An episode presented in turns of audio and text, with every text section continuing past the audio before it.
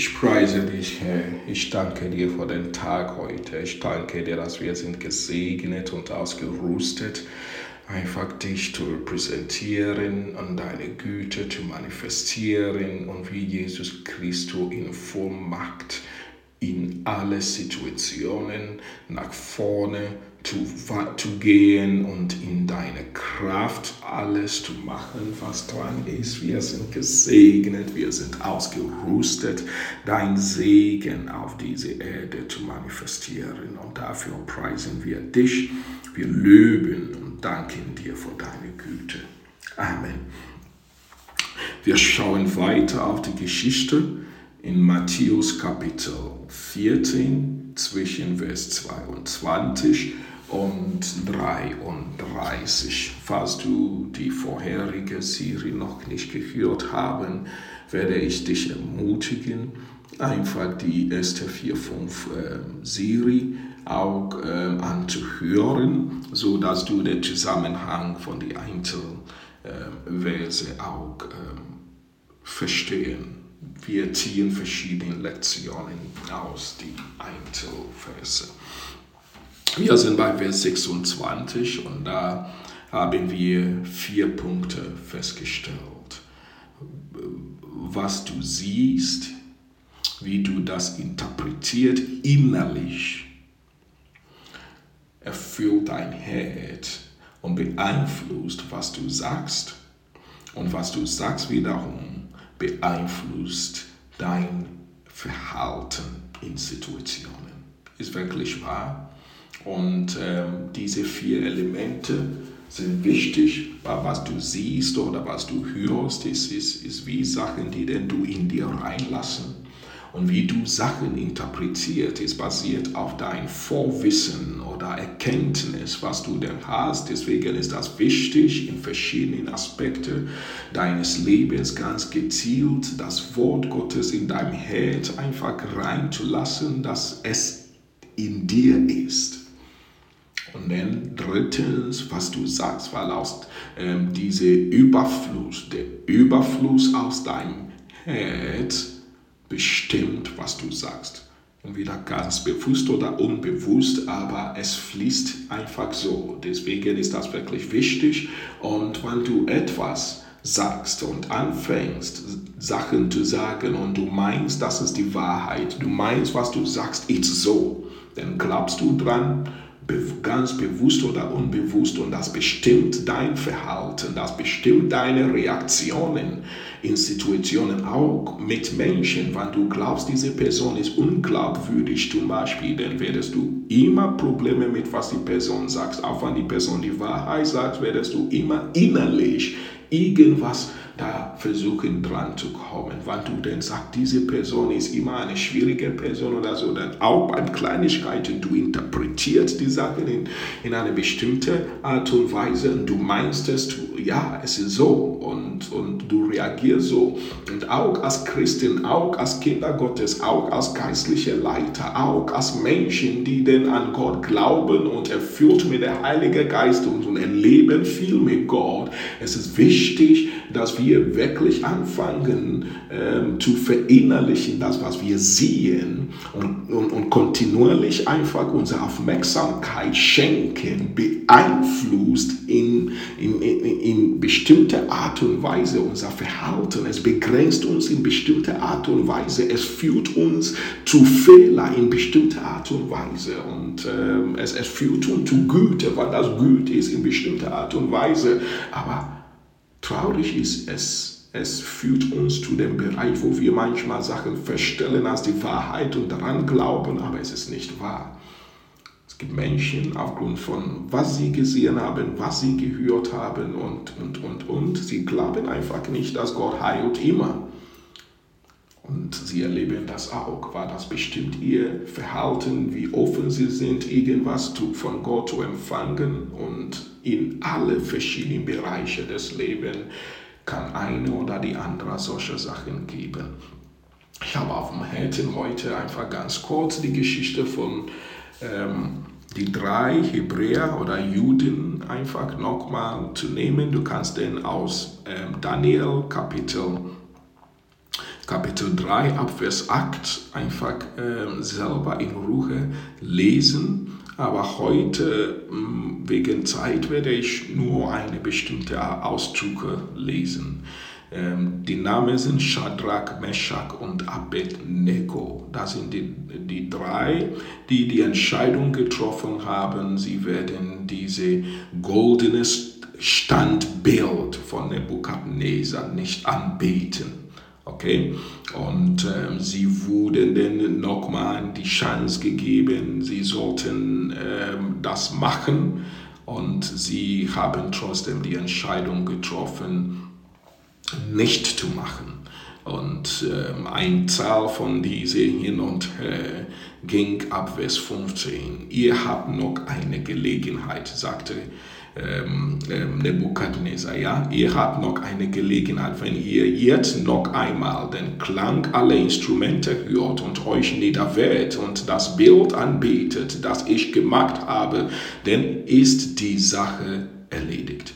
Wenn aber nicht, werdet ihr sofort in den glühenden Opfen geworfen. Welcher Gott soll euch denn doch aus meiner Hand retten? Also er war fest, es gibt kein Gott. Es ist nicht möglich, so wie wir denn die Sachen hier geregelt haben, wenn ihr mich nicht gehorchen, dann ist die Sache erledigt. Ihr kommt in diese glühende Ofen. Was sagte die drei?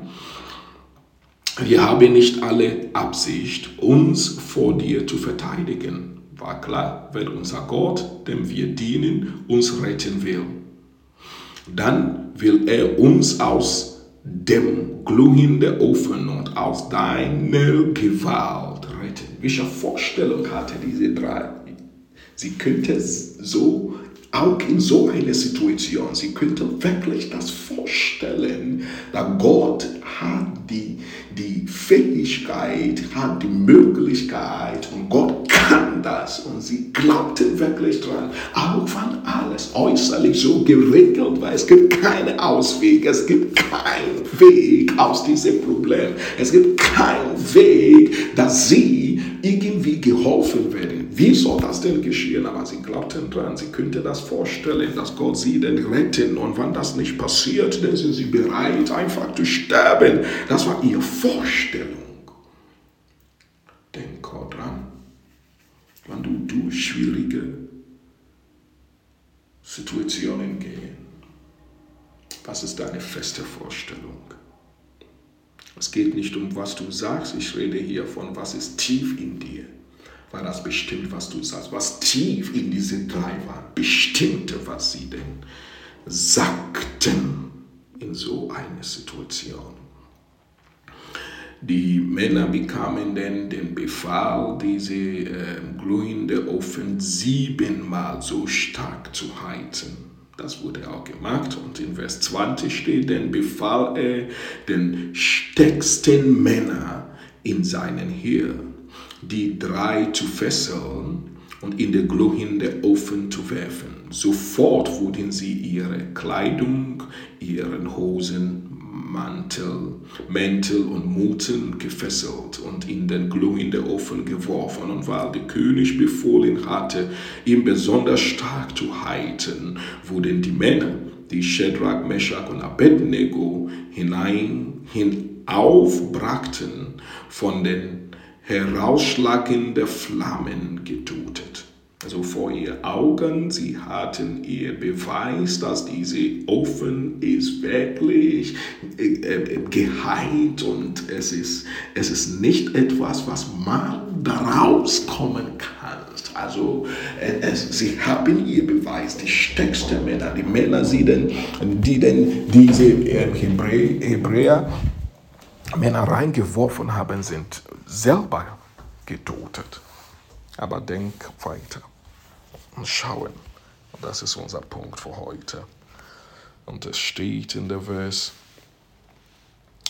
25.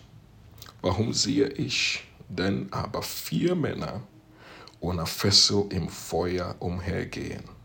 Sie sind alle unversehrt und der vierte sieht aus wie ein Göttersohn. Nebuchadnezzar trat näher an die, an die Öffnung des Ofens und rief Shadrach, Meshach, Abednego, ihr Diener des höchsten Gottes, kommt heraus. Dann kamen die drei aus dem Feuer. Es gibt viel, was man denn daraus machen kann, aber hier ist die gleiche vier Prinzipien zu sehen. Erstens, er sagte, ich sehe denn aber vier. Das heißt, er sah etwas.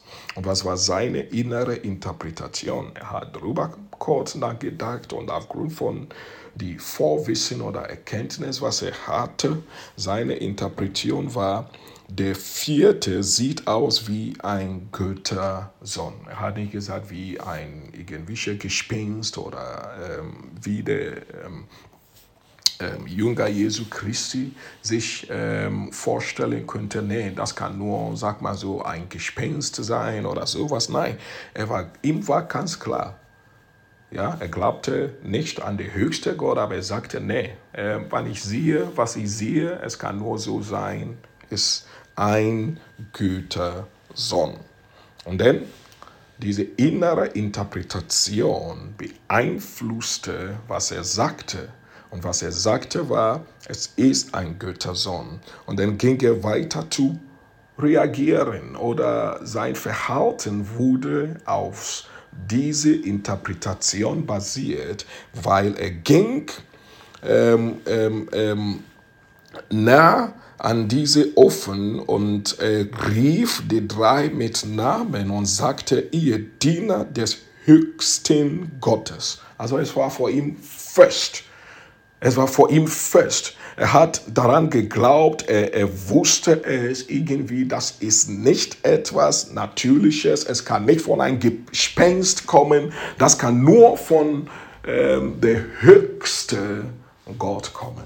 Und diese Männer sind die Diener der höchste Gott. Halleluja. Das war seine Interpretation und das, war, das beeinflusste seine Reaktion in dieser Situation. Also die vier Punkte nochmal.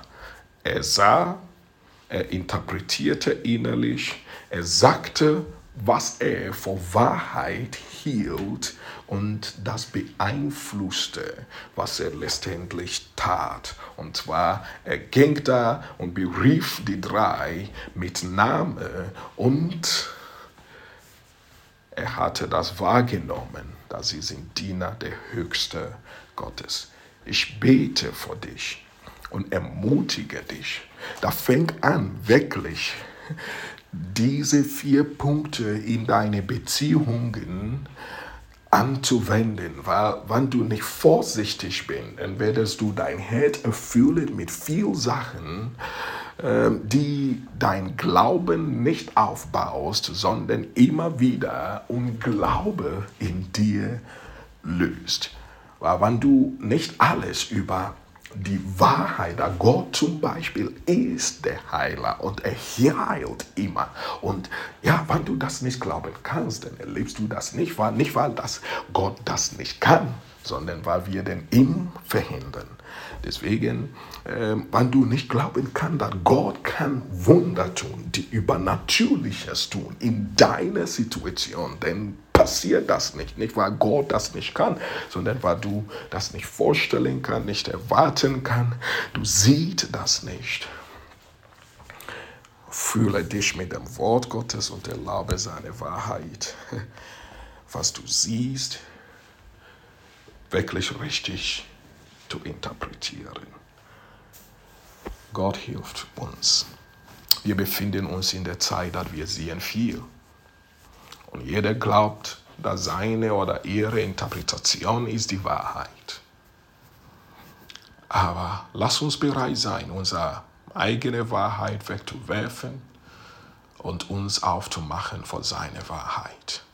Auch wenn das unlogisch ist, auch wenn das aus menschlicher Sicht keinen Sinn macht. Der vierte Mann ist mit dir durch jede herausfordernde Situation. Auch wenn keiner sieht, der Feind sieht das. Halleluja.